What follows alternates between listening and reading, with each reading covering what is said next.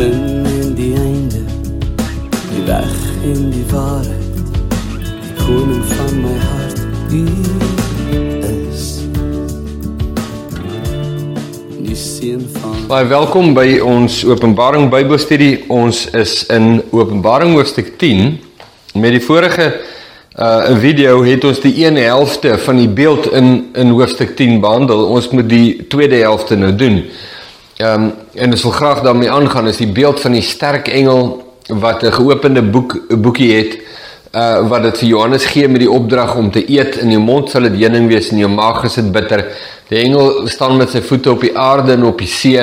Daar sewe donderslae. Hulle sê dinge wat Johannes nie mag neerskrywe nie. En uh en en ons wil verstaan hoe pas wat is hierdie beeld in die eerste plek. In die tweede plek is hoe pas hierdie beeld in die geheelbeeld van God se openbaring en sy boodskap aan die eerste ontvangers. Nou met die vorige video het ons die volledige hoofstuk gelees van vers 1 tot by vers 11. Ek wil jou sterk aanraai, lees dit gou weer. Dis net 11 versies. Dis regtig nie so lank nie. Ehm um, doen dit, pause die video, lees dit gou deur, verfris jou met die inhoud daarvan en dan wil ek sommer dadelik oorgaan na ehm um, die gedeelte in vers 4, Openbaring 10 vers 4 waar die woorde verseël word wat die sewe donderslae sê. So ons het die engel geïdentifiseer, bietjie gekyk wat beteken dit. Hy staan met sy voet op op die land en en op die see, uh wat die moontlik wat die boekie kan beteken en wat die sewe donderslae is. Nou, in vers 4 en ek lees uit ons Bybelstudie boekie bladsy 135 die volgende. Johannes word verbied om die woorde van die sewe donderslae neer te skryf, omdat hierdie woorde verseël is en ons dit nie weet nie, kan ons net raai wat dit dalk kan wees. Deur Jesus se kruisdood en opstanding is die raadsplanne en voornemens van God vir die mens volkome ontsluit. Hy is die heilige, die waaragtige, wat die sleutel van Dawid het wat oopmaak en niemand sluit nie en hy sluit en niemand maak oop nie. Openbaring 3 vers 7. Hy het oopgesluit en niemand sal dit ooit weer kan sluit nie, maar wat is hierdie geslote woorde dan? Wat ons nie mag hoor nie. Die voornemens en raadsplanne van God is oopgesluit. Is beskikbaar deur die kruisiging en opstanding van Jesus Christus. En nou kom ons by geslote woorde. Dis baie spesifiek en belangrik om te onderskei. As ons na die konteks van hierdie gedeelte kyk, is die natuurlike afleiding die datum van die wederkoms. Die hoofstuk is duidelik. God se voornemens en planne word finaal voltooi by die wederkoms van Christus. Wanneer sal dit wees? Die feit dat Jesus gaan terugkom is nie 'n geheim nie, maar niemand weet wanneer dit sal wees nie. Hier is die een aspek wat die heilige, die waaragtige, wat die sleutel van Dawid het gesluit het en niemand maak oop nie. In Handelinge 1 vers 6 tot 7 wou die disippels by Christus weet wanneer die voltooiing van die koninkryk van God, iets wat by die wederkoms gebeur, gaan plaasvind. Die disippels kry toe presies dieselfde reaksie as wat Johannes in hierdie visioen kry, naamlik dit kom julle nie toe om die tye of geleenthede te weet wat die Vader deur sy eie mag bepaal het nie. Handelinge 1 vers 7. Moenie jou laat flous deur mense wat skielik 'n openbaring ontvang het oor wanneer die wederkoms gaan plaasvind nie. Dis geslote woorde en sal so bly totdat die tyd aanbreek. Dan vers 7, die verborgenheid van God. Dis gaan nou so met die tema uh, ontvou nou, die geslote woorde en die verborgenheid van God. Die frase verborgenheid van God dui op iets anders as die verseelde woorde van die sewe donderslae.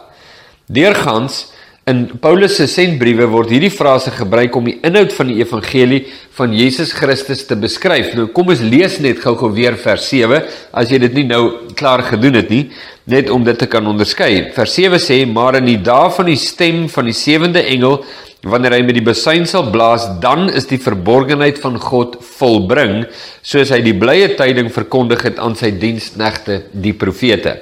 So, hoe word 'n uh, eh, in Paulus se sendbriewe byvoorbeeld, hoe word dit beskryf? Kom ons gaan kyk daarna. Ehm um, ek gaan nou ek gaan nou 'n paar versies vir jou lees, hoor, in plaas van net vir jou die verwysing gee wat jy op jou eie kan lees. Ek wil dit graag saam met jou lees. Ekskuus tog. 1 Korintiërs 2 vers 7 tot 8. Maar ons spreek die wysheid van God wat bestaan in verborgenheid, wat bedek was en wat God van ewigheid af voorbeskik het tot ons heerlikheid. Wat niemand van die heersers van hierdie wêreld geken het nie. Want as hulle dit geken het, sou hulle die Here van die heerlikheid nie gekruisig het nie. 1 Korintiërs 2 was dit. Nou Efesiërs 1 vers 9 tot 10 deurdat hy aan ons die verborgenheid van sy wil bekend gemaak het na sy welba wat hy in homself voorgenem het om die volheid van die tye te reël met die doel om alle dinge wat in die hemele sowel as wat op die aarde is onder een hoof in Christus te verenig.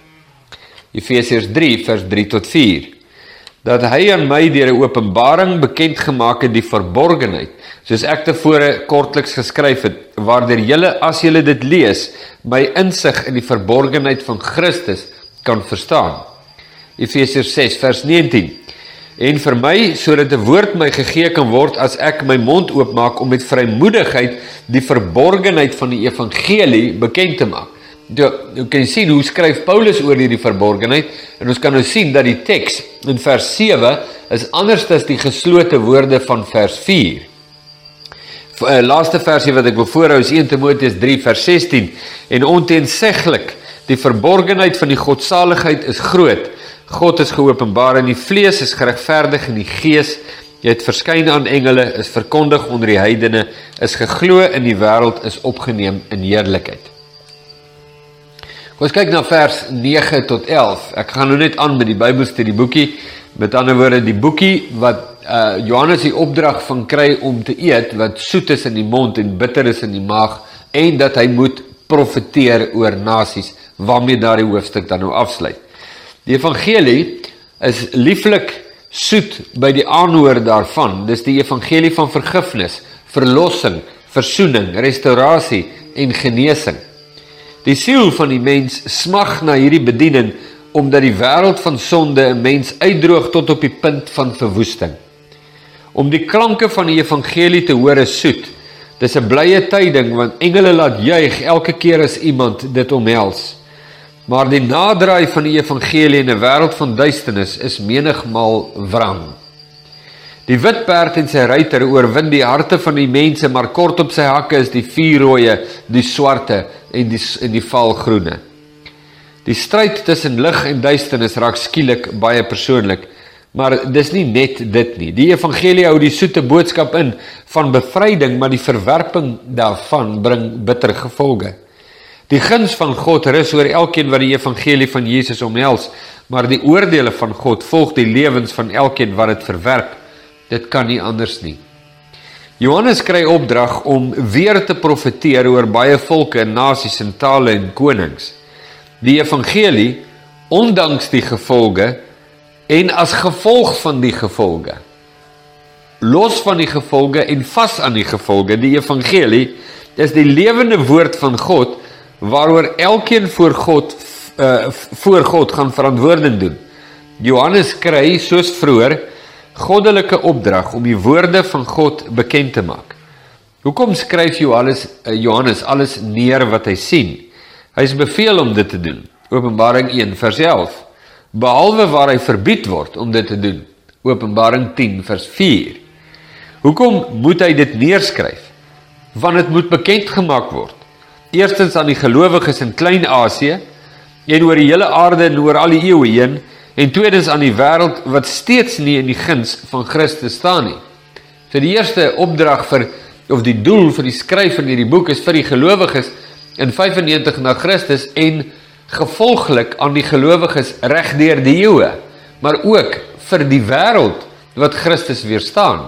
Dis daar 'n baie belangrike boodskap verskans in die boek Openbaring.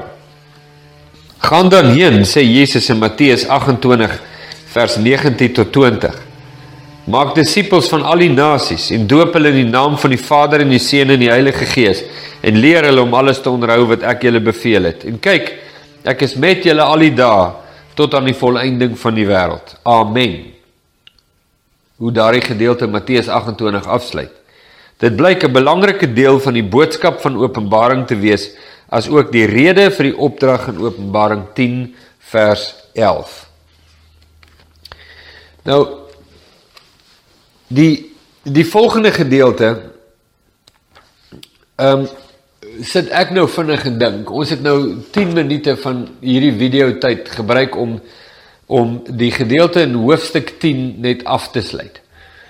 Ehm um, dit was voor die sewende bassein blaas kry Johannes twee opdragte. Eet die boekie en meet die tempel.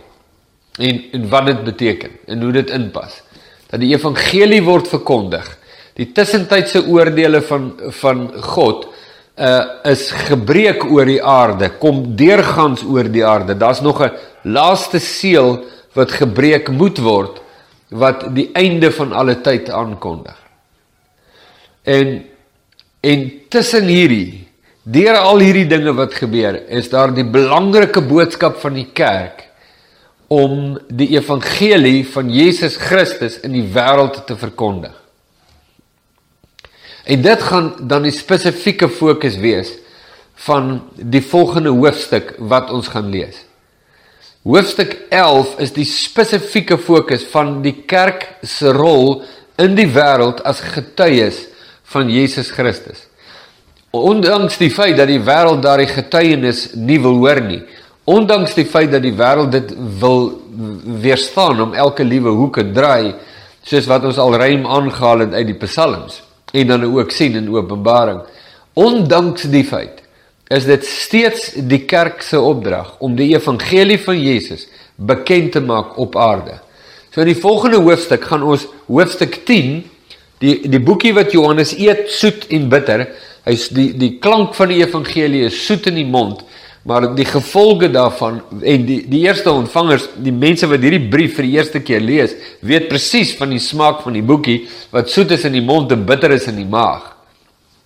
En uh, en Johannes wat profeteer oor die nasies. Nou die volgende hoofstuk, hoofstuk 11, gaan ons sien baie akiet na daardie een besondere deel kyk van hoe die evangelie dan uitgaan in die wêreld, hoe die wêreld dit weerstaan en probeer heeltemal verwoes dat daar niks van oorbly nie, maar dat God in beheer is van die boodskap van die kerk en dat hy waar daardie boodskap ook al doodgedruk word, dat God dit weer opwek want hy is in beheer daarvan. Dis sy boodskap, nie die kerk se nie. Die kerk is die voertuig waardeur die boodskap kom, maar die inhoud van die boodskap behoort aan God. Die kerk bepaal nie daardie boodskap nie. God doen en die kerk in sy gehoorsaamheid aan God, in sy verbintenis aan God deur Christus Jesus, maak daardie boodskap bekend. So dit is 'n dis 'n baie belangrike ding om net te sien weer eens wanneer ons na Openbaring kyk, kyk ons na verskillende tonele of verskillende waarhede uit uh, uit verskillende hoeke. En dis nie 'n kronologie noodwendig nie, maar dit is Dis beelde in parallel met mekaar en wat ook geweldig oorvleuel met mekaar. So soms kry ons 'n beeld wat beskryf word wat 'n waarheid in algeheel beskrywe en dan die volgende beeld wat ons sien is daardie selfde waarheid maar net in besondere detail of 'n een spesifieke faset van daardie boodskap wat uitgelig word. En dit maak dit makliker om te verstaan as jy daardie ehm um, wel as jy dit verstaan om die eerste plek en die tweede plek as jy die simbole verstaan en die bo, die die sleutel vir die verstaan van die simbole lê natuurlik in die res van die Bybel. So is nie buite Bybelse bronne wat ons moet hê anders te kan ons nie die simbole verstaan nie. Ons moet net lering uit die skrif ontvang. En op hierdie punt is dit vir my uh, is daar 'n ding wat my elke keer opval En vir geruime tyd val dit my nou al op. En dit is dat daar daar so groot behoefte aan lering uit die skrif in geheel. En uh dat dat ons want ons het te doen met met die openbaring van God oor eeue wat in geheel soos Paulus vir Timoteus sal sê die hele skrif is deur God ingegee en is nuttig vir lering en onderwysing en en so aan en so aan en jy en ons verstaan dit. Ons ons het baie keer net ons gunsteling gedeeltetjies waarop ons klem lê maar as jy sien hoe die apostels die hele Bybel gebruik om lering te gee aan die disippels soos wat jy sien in die skrywes van die apostels om mee te begin kan jy sien hoe hulle ruim aanhaal uit die Ou Testament om lering te gee 'n geheelbeeld te skep en te verstaan dat alles wat gebeur het in die verlede is het gebeur en is neergeskryf vir ons onderwysing. en dat dit so belangrik is en die die, die sleutels van hierdie boek, hierdie laaste boek in die Bybel lê in die hele Bybel. En en hoe hoe meer blootstelling ons aan die Bybel het, hoe makliker raak dit ook om te verstaan wat in hierdie laaste boek staan.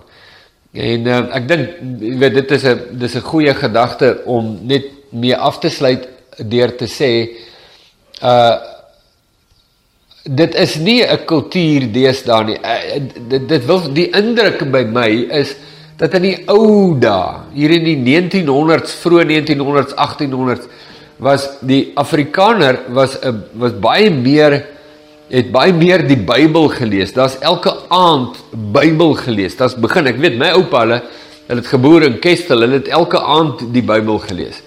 Nou ek ek wil nie vreeslik uitsprake daaroor maak nie behalwe om te sê die mense het baie meer die Bybel gelees. Baie meer. Oupa begin by Genesis en dan werk hy hom so deur tot wanneer ook al hy nou uitkom by die einde. maar elke aand is daar boeke gevat. Dis nie meer die kultuur om die Bybel te lees nie. Ehm um, dis vir mense te veel werk. Hulle wil nie, dis te boring. Hulle stel nie belang nie. Dis dis beter om te luister na na preke en wat ander mense sê, maar self kom ek nie by die skrif uit nie. Ek wil ek wil net jou bemoedig deur te sê lees die Bybel. Jy jy weet lees die Bybel. Jy jy hoef nie elke liewe ding nou in detail te bestudeer met 7, 8, 9 kommentare om jou en jy weet jy maar lees dit. Begin by Genesis en lees die Bybel deur. Ehm um, daar is soveel om te sê oor die nut daarvan. En om baie dinge te ontdek en sê maar hy ek het altyd gedink hierdie vers beteken so, maar nou het ek nou dat ek die hele boek gelees het, nou besef ek dis nie eintlik wat daar staan nie. En dis waar jy wil uitkom. So lees dit dat die woord net deur jou spoel. Hierdie eerste disippels alhoewel hulle eenvoudige mense was in hulle kultuur, het hulle die Bybel gelees en groot dele daaruit gememoriseer, die gewone kinders. Dit was hulle skoolgang. En uh selfs al het hulle uit eenvoudige agtergronde gekom en dit het hulle tot groot nut gestaan. Was hulle tot groot voordeel. Ja, toe hulle by Jesus uitkom en en nou deur die deur die Heilige Gees die skrif kan verstaan, kom al daardie woord weer terug en dit was vir hulle kosbaar en waardevol. Begin jy ook om dit te doen. Vra vir die Here, waar moet jy begin lees? Miskien sê hy Genesis, begin daar en lees hom deur en dissiplineer jouself. Party dae kan jy meer lees as ander, maar maak nie saak nie, lees hom en hou aan daarmee, nê? Nee? Uh dissiplineer jouself, kry bietjie daai karakter ook in jou om met 'n ding te begin en aanhou tot dit klaar is. En kyk wat gebeur in jou hart en jou lewe. En elke knie sal buig, elke mond